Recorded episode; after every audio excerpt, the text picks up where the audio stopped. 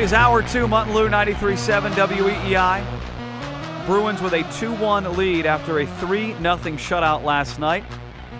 NESN had you game three. They'll get you game four as well. Andy Brickley was with Jack and Jamie, the whole crew in Detroit. And as he always does, Brick joins us here on the AT&T hotline. Brick, Mutton Lou, how are you?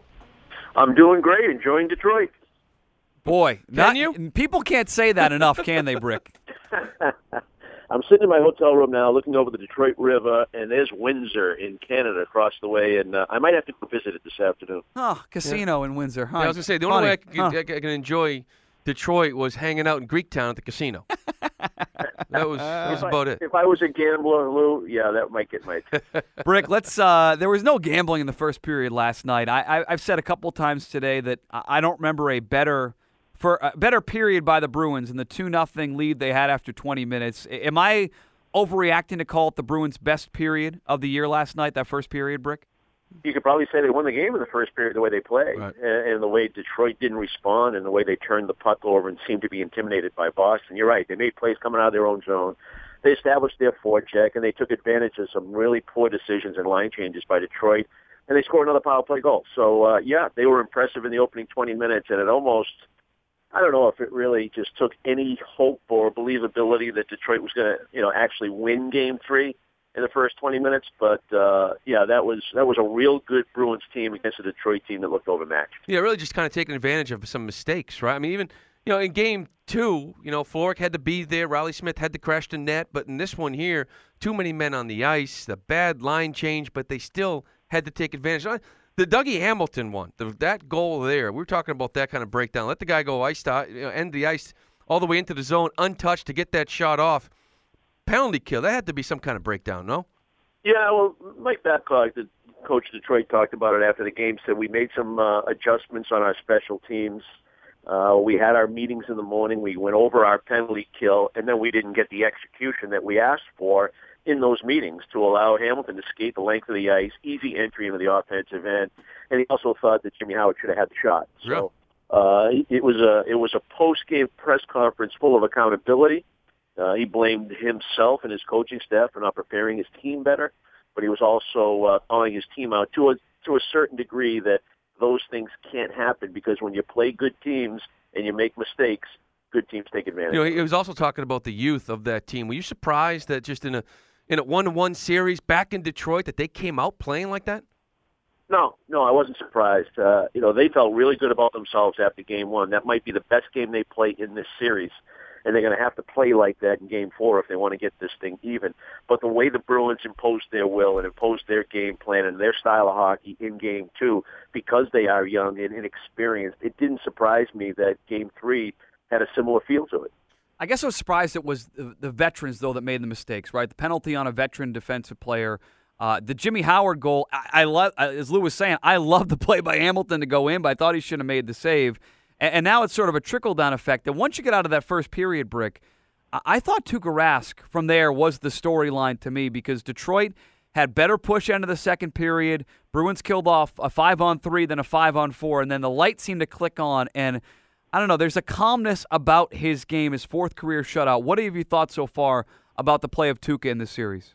Yeah, I wouldn't say he was the difference. Uh, you know, there was a stretch there in the second period. You're right. Maybe I don't know. Maybe about halfway through that second period until the end of the second period, especially with the five on three, five on four sequence where Tuukka had to make some stops. But uh, I don't think he had to be the difference. Uh, he's been great. He's been real good, and, and we talk about his calm demeanor and how he allows the game to come to him, and and he doesn't chase it, and uh, that economy of motion just gives everybody in a Bruins uniform that uh, that believability that he's going to be there. I, I think the Bruins team defense and their layers have been terrific. I mean, you could count on one hand, maybe just a couple of fingers, how many outnumbered rushes Detroit's had in this series, which tells you the Bruins are doing the job. They're doing a job at center ice, and yeah, there's times when they're having some puck management issues and they turn the puck over, but I haven't heard Jack have to say, you know, save Rask, save Rask in succession a whole lot in the series, if at all the Bruins have done a you know real good job of boxing out and uh, you know one and done even on power plays. If they get a shot, it's just a one shot.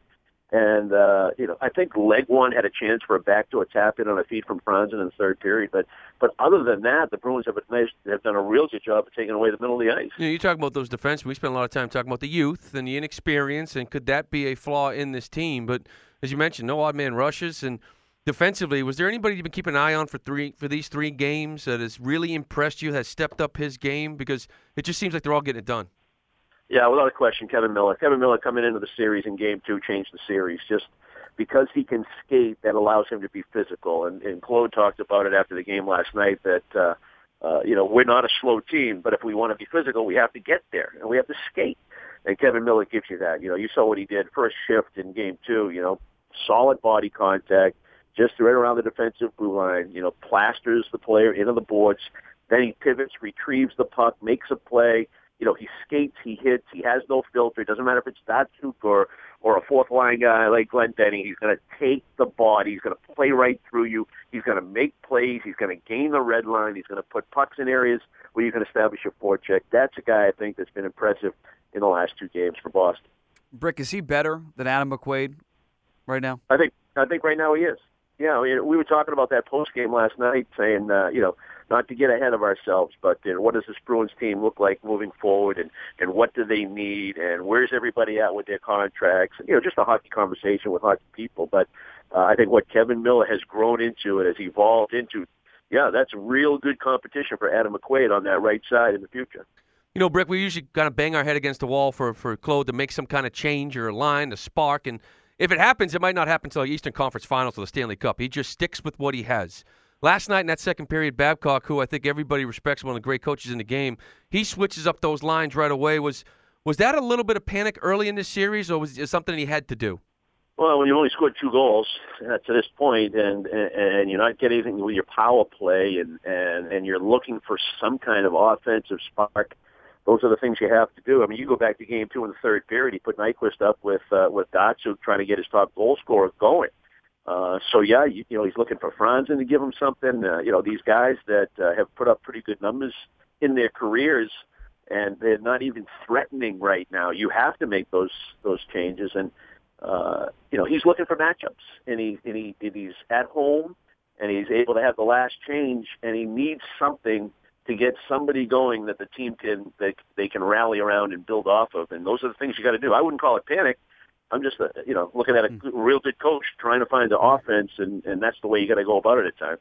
We're talking Andy Brickley of NESN, a play we've talked about here in this hour that had a lot to do with the outcome was the Brendan Smith, uh, uh, Brad Marchand play at center ice brick. I, I thought clearly the way I viewed the play might be different than you did. I thought he went for in the shoulder, missed him with the shoulder, stuck the leg out, clearly tripped him. I thought was a penalty and deserved two minutes. I thought after that, you know, maybe Brad looking to get a call, roll around on the ice and embellish the way we see a lot of players do this time of year. Take us through that play, and was it a dangerous play by Brendan Smith? Um, yeah, I thought it was definitely a leg check. Uh, if if you watch the replay in slow motion, you can see that skate come, you know, up on his heel. That means it's being extended, uh, preparing for contact and, and hoping for contact in that situation. Uh, so clearly a tripping call. I, I think that's a dangerous play anytime you extend the leg, even if it's a subtle thing. When you know you're not going to get the upper body contact, you try to slow your man down or make contact with the with your leg is always a dangerous play. Deserved a tripping penalty certainly. Uh, that was our viewpoint. Uh, you can make an argument for the embellishment uh, on the part of Brad Marchand, but uh, I didn't really have much of a problem with that you never can tell with that kind of contact whether the guy's actually hurt or not. And and I've always taken the approach that I'm going to give the player the benefit of the doubt, uh, even if it's a Montreal Canadian or a Vancouver Canuck. I'm going to give him the benefit of the doubt when it's a leg check, knee on knee or leg on leg. So sure, you can make a case for embellishment, but the, but the actual penalty was there Mm-hmm. and I was a little disappointed actually in Smith that he was arguing the call because I thought it was it was pretty clear cut. Yeah, I thought it was. A, I, I didn't think it was a flop. You know, I thought that it was a clear trip. He was in the ice and on the way down, that right leg, maybe the skate, you know, hit the ice a certain way, and I think he did twist his knee. I think he did get spooked. I mean, the call was already made, and he's down there. A lot of people made a big, uh, you know, a big stink about the fact that it was his left knee that got hit and he's holding his right knee. But I, I, yeah. I think that there was something real there. Yeah, so did I, and that's why I said I, I you know, I, I trust Brad Marchand. I think he's a stand-up guy. Uh, I, I don't believe there was any embellishment. If there was, it was only a tiny bit. Uh, the call was made, and you want to make sure that he's healthy and he's good. And you know, he took he took a little bit of time, but then he was right back into the game. You know, another big part of this series, uh, you know, I look at special teams. You know, you get Detroit 0 for 9, the Bruins. Finally, you know, you don't want them to decline the penalty. I mean, they have a power play. You know, three for eight. You almost feel like they're gonna score. Big difference for this team, not just in this series, but hopefully moving forward. Well, we talked about it last week, and uh, I think you guys asked me about X factors and you know pick out a player, and I think Mike, you wanted Luch to be that guy, and and and I was more power play. You know, Sure. in a series like this against Detroit, where you know you're going to get some real good defense against your top lines, that your power play could be a difference maker. And as good as it's been, uh, and maybe I'm asking too much, but when they had the back-to-back power plays in the second period, when Right. it was two nothing, that was a chance to put the game away.